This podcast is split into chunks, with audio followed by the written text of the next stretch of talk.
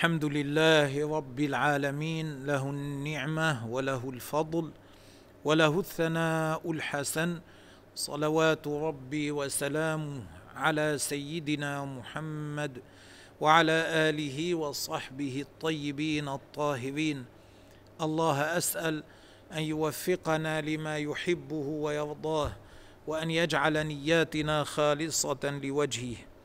كلامنا الآن إن شاء الله على الحديث الخامس على الحديث الخامس والعشرين من الأربعين النووية. الحديث الخامس والعشرون مم. عن أبي ذر أيضا. أيضا يعني رجوعا بالحديث إليه. نعم. عن أبي ذر أيضا رضي الله عنه أن ناسا من أصحاب رسول الله صلى الله عليه وسلم سلم وهم جمع من فقراء المهاجرين. قالوا للنبي صلى الله تعالى عليه وسلم يا رسول الله ذهب أهل الدثور بالأجور. الدثور جمع دثر. والمراد المال. ذهب أهل الدثور أي أهل الأموال الكثيرة. الأغنياء أهل الأموال الكثيرة ذهبوا بالأجور يعني حصلوا على الدرجات العالية وكانوا عليها في الدنيا ونفعتهم في الآخرة. ثم بينوا كيف ذلك. مم. يصلون كما نصلي. آه، يقولون هم يصلون كما نحن نصلي. فيحصلون ثواب الصلاة كما نحصل نحن ثواب الصلاة. ويصومون كما نصوم. فيحصلون ثواب الصيام كما نحصله نحن. ويتصدقون بفضول أموالهم. فيزيدون علينا بهذا الأمر.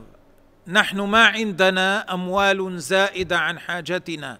نتصدق بها وهم عندهم أموال زائدة عن حاجاتهم فيتصدقون بها فيحصلون الثواب من الله تبارك وتعالى بهذه الصدقة. وهذا كان غبطة منهم لهم وليس حسدا ما حسدوهم على أموالهم لكن كان غبطة لهم. الغبطة معناها أن يتمنى الإنسان لنفسه مثل ما لغيره من النعمة من غير أن يتمنى زوالها عن أخيه ومن غير أن يسعى في ذلك. إنما أن يتمنى إنما أن يتمنى أن يكون له مثل ما لأخيه من النعمة. وهذا حال أهل الفضل أنهم إذا رأوا عند غيرهم نعمة ليست عندهم لا سيما والكلام عن النعمة التي تتعلق بالآخرة. إذا رأوا غيرهم قادرين على فعل أمر من الأمور طاعة من الطاعات ينالون بها الثواب في الآخرة. وهم لا يستطيعون ذلك يحزنون على أنفسهم. كما بين ربنا عز وجل في بعض فقراء المسلمين الذين عجزوا عن مرافقه رسول الله صلى الله عليه وسلم إلى الجهاد لأنه لم يكن عندهم ما يركبونه. قال الله عز وجل ولا على الذين إذا ما أتوك لتحملهم قلت لا أجد ما أحملكم عليه. ما عندي دواب أحملكم عليها. تولوا وأعينهم تفيض من الدمع حزنا. آه، يبكون. ذهبوا وهم يبكون. تولوا وأعينهم تفيض من الدمع حزنا ألا يجدوا ما ينفقون. لأجل هذا يحزنون ليس حسدا لغيرهم لكن يحزنون فوات الطاعة على أنفسهم. هم. قال أوليس قد جعل الله لكم ما تصدقون؟ يعني هل يكون الأمر كذلك وقد جعل الله لكم ابوابا تكسبون منها الثواب كما يكسبون الصدقة؟ قال تصدقون وبعضها ليس فيه إنفاق مال ومنها ما ليس فيه إنفاق مال أو كثير منها ليس فيه إنفاق مال. لكن من باب المشاكلة يعني هذا فيه ثواب كما أن الصدقة فيها ثواب. مم. إن كل تسبيحة صدقة. إذا سبح الواحد منكم ربه كسب بذلك حسنات عند الله تبارك وتعالى. نعم إذا قال سبوح قدوس بالنية الحسنة يعني.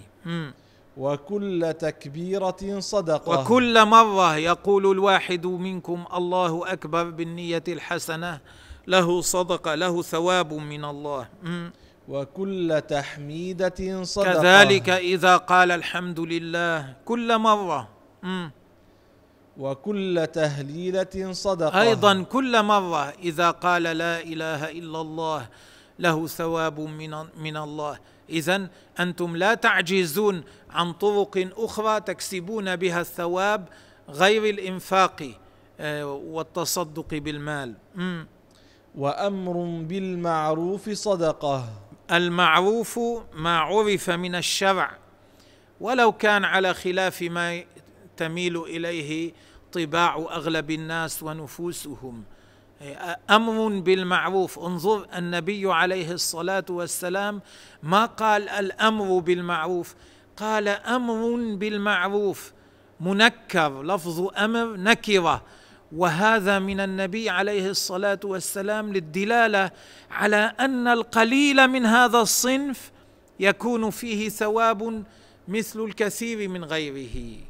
القليل من الأمر بالمعروف فيه ثواب مثل قال وأمر بمعروف ونهي عن منكر. نكر الأمر أمر ما قال الأمر. نهي ما قال النهي. حتى يبين عليه الصلاة والسلام أن القليل من الأمر بالمعروف والنهي عن المنكر فيه ثواب مثل الكثير من غيره. كيف لا؟ والأمر بالمعروف والنهي عن المنكر فرض يكون فرض كفاية وقد يكون في بعض الأحوال فرض عين وثواب الواجب أكبر من ثواب المندوب. إذا عمل الإنسان واجبا من الواجبات هذا أكثر ينال ثوابا أكثر مما عمل مندوبا من المندوبات. إذا تعلم علم الدين أو علمه ثوابه من الله أكثر مما لو صلى النفل. أكثر مما لو ذكر بلسانه وسبح بلسانه نفلا. نعم. ونهي عن منكر صدقة. نعم. المنكر ما ينكره الشرع ما نهى عنه الشرع. نعم. وفي بضع أحدكم صدقة. إيه، أيضا وفي بضع وإذا جامع البضع المراد به هنا الجماع. إذا جامع أحدكم زوجته أو أمته التي تحل له له في ذلك ثواب. تعجبوا. يعني إذا جامعها بنية من النيات الحسنة كنية أن يعف نفسه كنية أن يعف زوجته كنية قضاء حقها معاشرتها بالمعروف كنية أن يرزقه الله تبارك وتعالى ولدا صالحا بنحو هذه النيات. إذا جامع زوجته بنية من هذه النيات بنية كف نفسه عن الزنا بنية من هذه النيات قالوا يا رسول الله أيأتي أحدنا شهوته ويكون له فيها أجر؟ تعجبوا أيأتي أحدنا شهوته ويكون له ثواب في ذلك؟ تعجبوا لأنهم لأن هذا أمر كانوا يستبعدونه في أذهانهم لا يخطر في أذهانهم.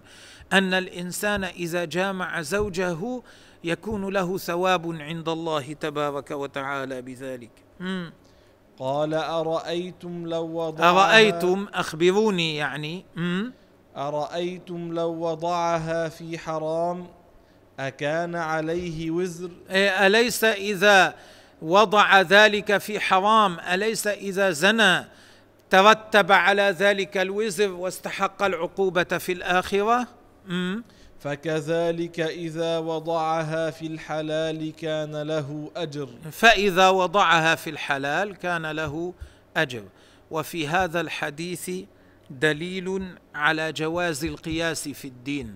والذي نبه إليه رسول الله عليه الصلاة والسلام وبينه في هذا الحديث هو قياس العكس لأنه أثبت بالفرج بالجماع اجرا لأنه وطء حلال كما أن في الجماع الحرام وزرا لأنه وطء حرام. لما كان الأمر على عكس الأمر كان في هذا ثواب كان الحكم على عكس الحكم. الجماع المحرم فيه وزر اذا الجماع الحلال بالنية الصحيحة فيه أجر. وأيضا يدل هذا الحديث على أن العمل المباح إذا كان بالنية الحسنة يصير فيه ثواب.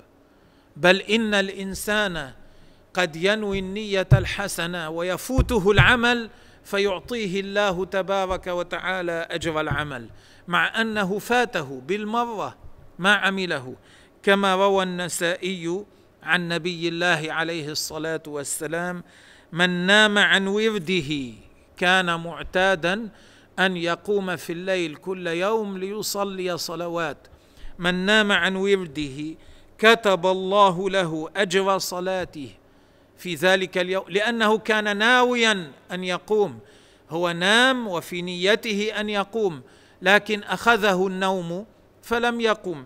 كتب الله له أجر صلاته وكان نومه صدقة من الله تصدق به عليه.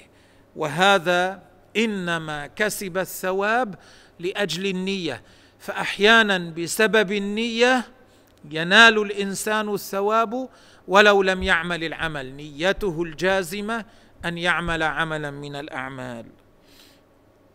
وقد ذكر في الأحاديث التي وردت مرفوعة وموقوفة أنواع أخرى من الصدقة بغير المال. يعني لو فعلها الإنسان ينال عليها الثواب من غير أن يكون فيها دفع مال. منها تعليم العلم النافع. منها إقراء القرآن أن يعلم غيره. قراءة كتاب الله. منها إزالة الأذى من الطريق أن يزيح ما يضر الناس من طريقهم.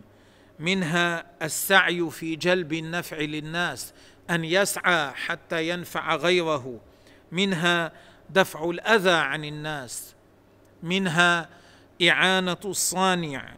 إذا كان إنسان يصنع شيئا يعينه على فعله. يبني بيتا يصنع دكانا يفعل يصنع كرسيا أو نحو ذلك. منها الصناعة لاخرق إنسان لا يعرف أن يفعل هو يصنع له. وإرشاد الضال إلى الطريق الذي يكون تائها. إرشاده إلى الطريق فيه ثواب إذا كان بالنية الحسنة. وإفراغ الرجل من دلوه في دلو أخيه أنت معك ماء أخوك ليس معه ماء. تعطيه من الماء الذي معك هذا فيه ثواب. إسماع الأصم واحد لا يسمع جيدا لا يفهم الكلام تفهمه ما يقول غيره له. هداية الأعمى الأخذ بيده حتى يصل إلى مقصده. إسماع الأبكم يعني إسماع ضعيف العقل يعني إفهام ضعيف العقل. من كان ضعيف العقل إذا أفهمته ما يراد منه وما يقال له لك في ذلك ثواب. السعاية بساقيك مع اللهفان إنسان يريد شيئا إذا سعيت معه بالمشي لقضاء حاجته إذا كان يستغيث بك إذا استعانك واستغاث بك أن تسعى معه برجليك بساقيك لك في هذا ثواب من الله.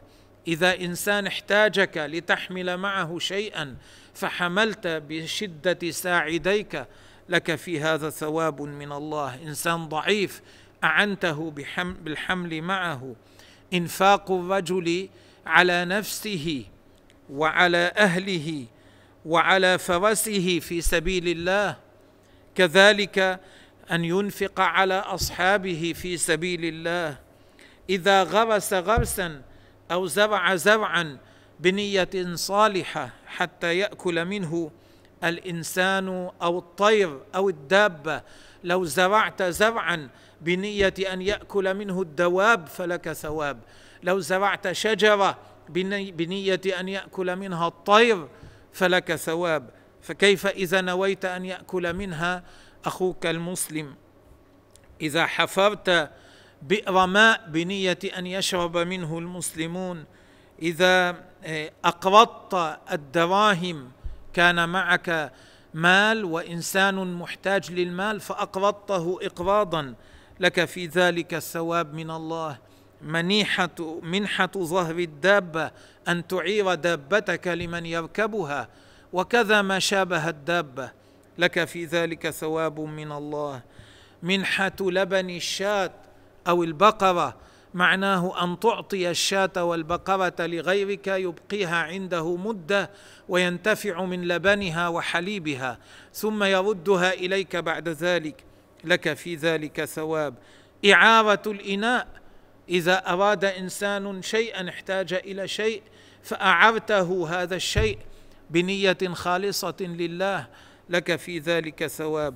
إعارة الفحل إنسان ما عنده فحل ذكر وعنده شياه أنثى أعرته الفحل الذي عندك حتى يطرق الإناث التي عنده حتى في هذا. لك ثواب من الله تعالى. إذا أعطيت حملت إنسانا في سبيل الله على ظهر دابة اعرته دابة ليجاهد بها في سبيل الله تبارك وتعالى. إذا دعوت للمسلمين إذا استغفرت للمسلمين رب اغفر لي وللمسلمين لك في ذلك ثواب من الله. إذا سلمت على المسلم لك في ثواب من من الله تعالى. فإذا سلمت عليه مع طلاقة الوجه كان لك ثواب أكبر. كل هذا لكن شرط الثواب فيه أن تكون نيتك أنك تفعل هذا مرضاة لله عز وجل.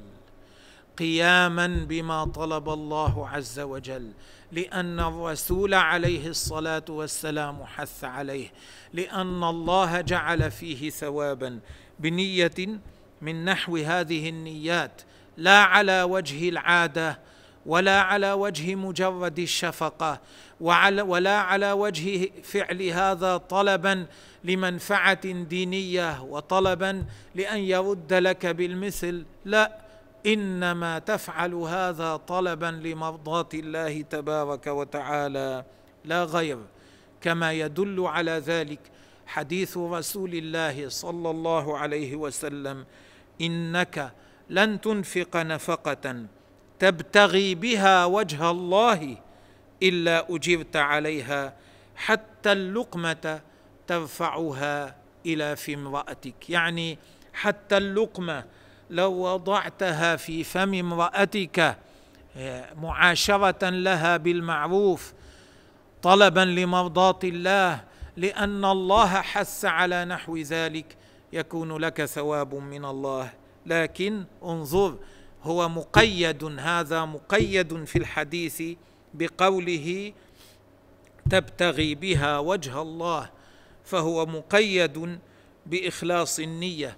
كما يدل عليه أيضا قول الله عز وجل لا خير في كثير من نجواهم من نجواهم إلا من أمر بصدقة إلا من أمر بصدقة أو معروف أو إصلاح بين الناس ومن يفعل ذلك ومن يفعل ذلك ابتغاء مرضات الله فسوف نؤتيه أجرا عظيما.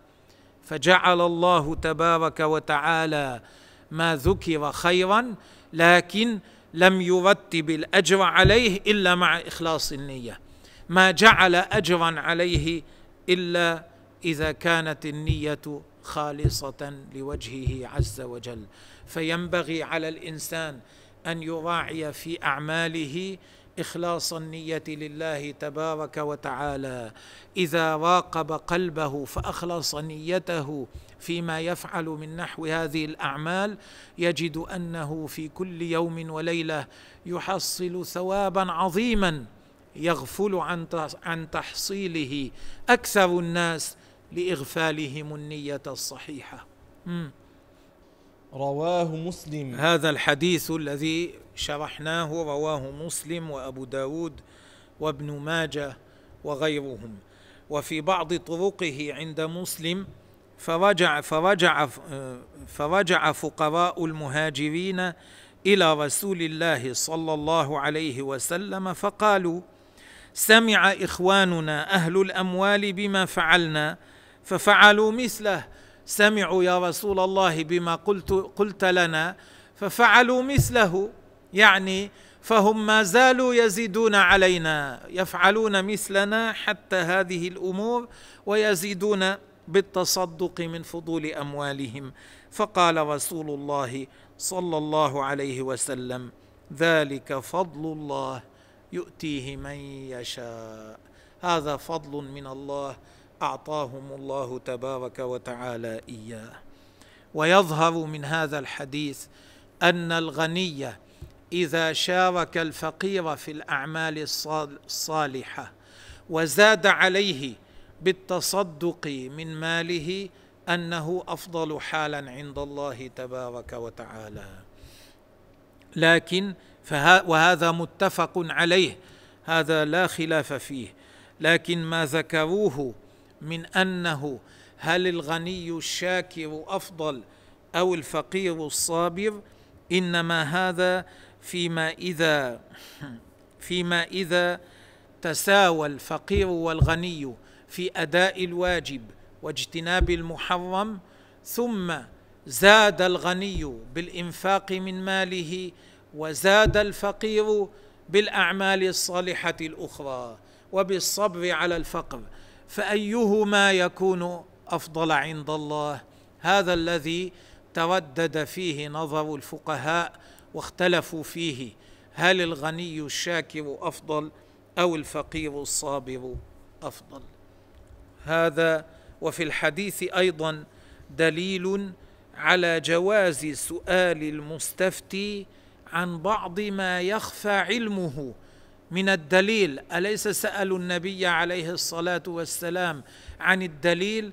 ما هو مع تصديقهم إياه لكن أرادوا أن يفهموا كيف يكون له في جماعة أجر فبين لهم عليه الصلاة والسلام الدليل على ذلك. وأيضا فيه بيان أن العالم أحيانا قد يذكر بعض ما يخفى لعامة الناس ويفهمهم إياه.